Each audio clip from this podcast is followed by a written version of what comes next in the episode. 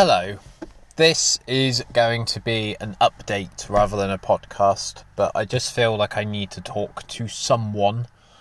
And um, I've got a bit of an audience on this now, so I just want to get some stuff off my chest, really. Um, so, yeah, first things first, the Lord's Brewing episode is doing serious numbers. Um, this sounds really like fake it till you make it. But it's now on 27 listens. And considering that went up at 11 pm last night, that is fucking. That's incredible. So, first things first, thank you all so much for actually giving this a go and trusting me to constantly provide you with as much content as possible. Um, yeah, loved it. Fantastic episode. Um, really good way to start season nine as well, which I didn't mention in the episode because I do get a bit flustered. Um, so this is a bit difficult for me to say, but unfortunately, recently I lost my job at a um, company. I won't say who it is because I just I can't be asked. So that's knocked me for six, and it's not the first time it's happened.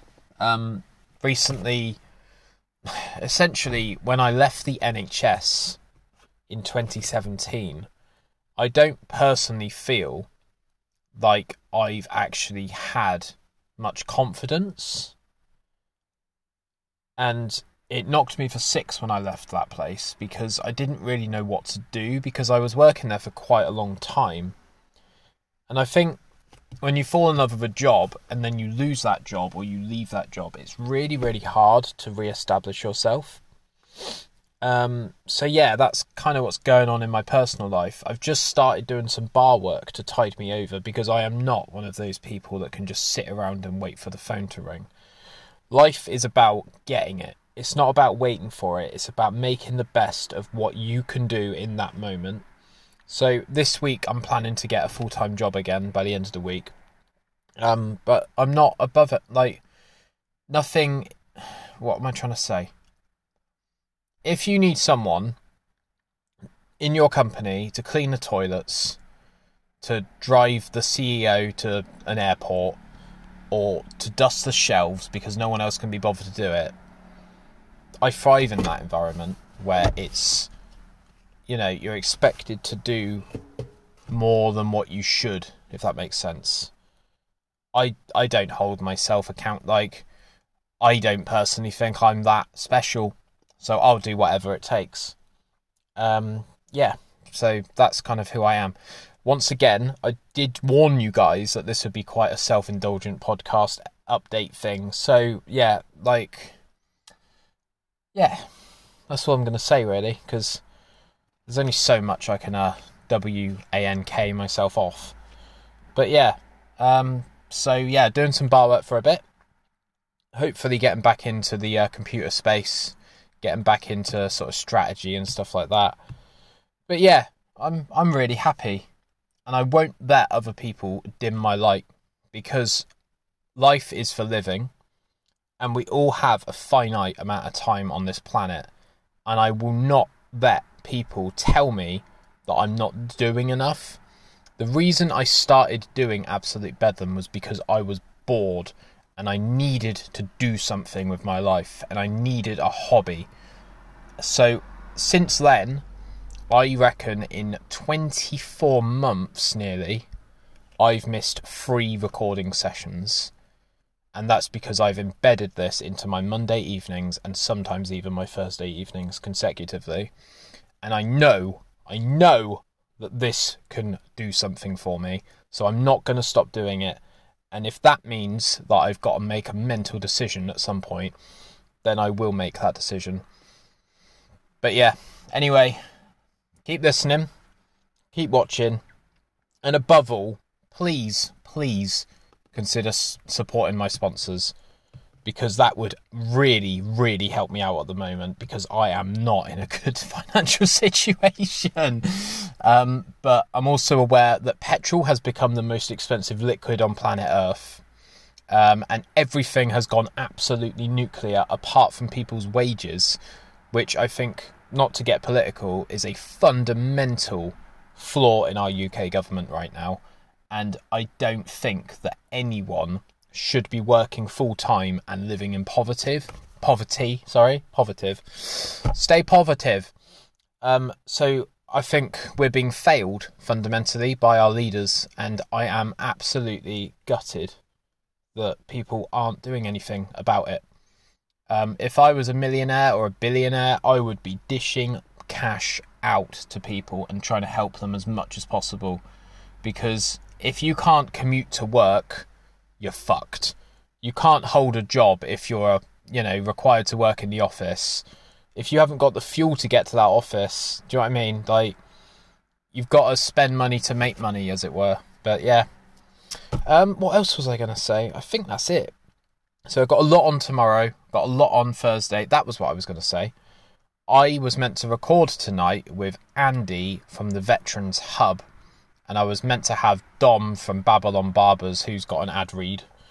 Um, I might put that in actually in this episode this update because Dom is a fucking legend and he deserves all of the publicity that he gets. And um, he's done a similar thing recently as well, actually, where he wasn't getting the output um, doing barbering full time, so he's gone and got himself a job because, like I say, life is for making the most out of it, not expecting people to help you all the time. Oh, this is thirsty work. Um, so yeah, shout out to Dom because I think he's a legend, and I want to meet up with him soon and go for a beer. But I need to sort my life out a bit first. Um, so yeah, I was meant to record with Andy from the Veterans Hub, who are a local community that are all about helping veterans recover from their crazy, crazy stories and their like PTSD and stuff like that. And I was really looking forward to that episode, but I had to work, and I don't necessarily regret it because money, but I don't know when I'm going to be able to record that episode now. So I'm a bit gutted by that, and if I have let anyone down by not recording that episode, then I am very, very sorry. However, life does sometimes get in the way.